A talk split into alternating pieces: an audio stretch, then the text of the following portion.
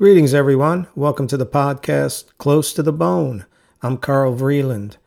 This is episode number 57. It's called Why Blame God? But before I begin the episode, just a reminder that if you're enjoying the podcast, please consider supporting me by leaving a donation, which will help me to continue to produce these podcast episodes and all my other free content. Just go to my website, carltvreeland.com and go to the menu tab Offerings. You'll see a donation link there. Thanks in advance. Your generosity is greatly appreciated. All right, now to the new episode. So, why blame God? Well, many blame God because they're dissatisfied with their lives. Things aren't going their way. Their dreams aren't coming true. They feel like they got dealt a bad hand they wound up divorced, they're getting old, and their middle aged mother is depressed because dad died. God didn't answer their prayers, and they cry, Why does God take the good ones and let the wicked ones live? And so they turn angry, resentful, and bitter, spending their days complaining about life. Some turn to alcohol and pills, feeling as if God abandoned them.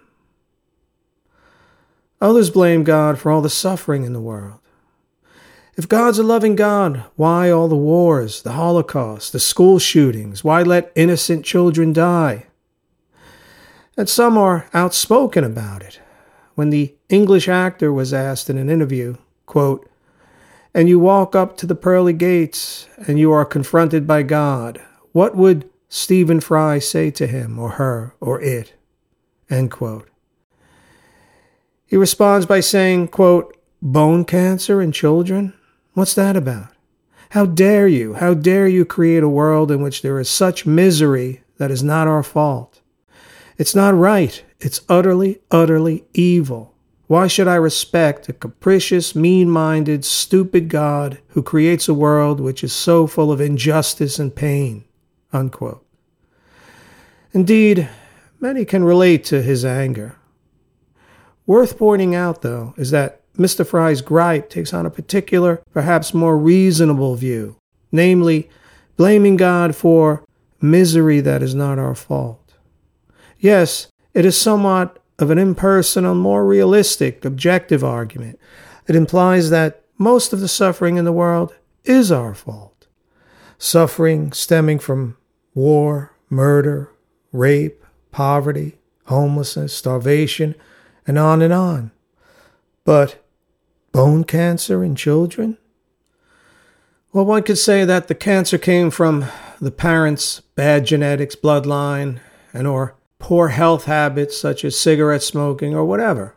Regardless, a child is innocent. Why let it happen? Why would God not intervene? Why doesn't He put a stop to the suffering? Well, giving it a great deal of thought and study, perhaps the world needs to possess opposites. Simply, how would we know good without evil? How would we know hot without cold, front without back, up without down, happy without sad, and joy without pain? We wouldn't. And how would we grow mentally, emotionally, and spiritually without challenges? How would we build character? How would we appreciate good health without bad health? How would we turn more compassionate and empathetic without experiencing and knowing pain? If we think about it, our desire for a perfect paradise where pain, past traumas, impoliteness, and pettiness doesn't exist is not unlike the dream of living on a private island in the Pacific a place that's quiet, sunny, and warm, where we spend every day on the beach smoking cigars and sipping margaritas. A blissful Valhalla, where beautiful bikini clad ladies or hunky handsome men fulfill our every need. I mean, reflect on this. Imagine this every day for eternity. How tiring would that get? How boring we would no doubt lose our minds. Human beings need challenges, we need risks. We need to stir things up. We need to know that life is short. This is what drives us. Yes, knowing that life could end at any moment creates the energy of fear and an urgency to get things done, to do something purposeful, to immortalize ourselves. This fear is the spark that drives us to create, to explore, to experiment, to withstand pain, and to love. Now consider this. We human beings sit here complaining about all the suffering in the world. But what do we know? I mean, in the cosmic sense, we question a higher intelligence. How bold of us to think we know better. Look at nature and how complex it is. And we have the nerve to think we know better. We, mankind, who understands about a thumbnail size amount of the universe. We, who are far from solving the great mystery of the cosmos, its design and its purpose, if any. Really? We think we know better and could do better? Don't get me wrong, I did my share of complaining, and on occasion, I still do complain. We are human, flawed, imperfect, and selfish by nature. That said, this is why the spiritual path and spiritual living has become useful to me and helpful to the people around me who are suffering.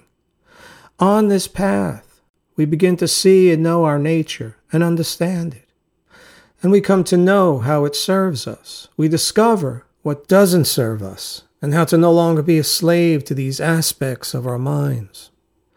No doubt, left to our own devices and our primitive wiring, the unskilled mind always leads to suffering.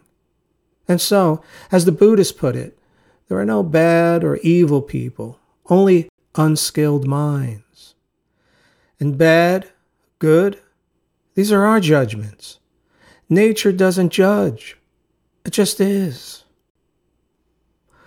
Truth be told, we are responsible for most of our suffering, not just by doing wrong, cheating, lying, and avoiding the work it takes to overcome our unhealthy habits and cravings, but by resisting life as it is, by judging it and unrealistically wanting life to be the way we want it to be, and by wanting it to always be the same, positive, happy, and free from pain and suffering, and wishing that our happiness and loved ones would never go away, wanting things to be stable, secure, and permanent.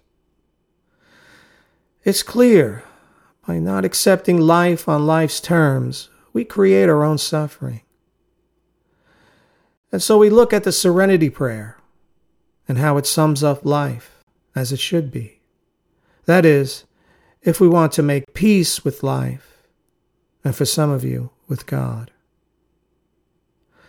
God, grant me the serenity to accept the things I cannot change, the courage to change the things I can, and the wisdom to know the difference. In the end, none of us know the meaning of life. It is a mystery, and that's okay.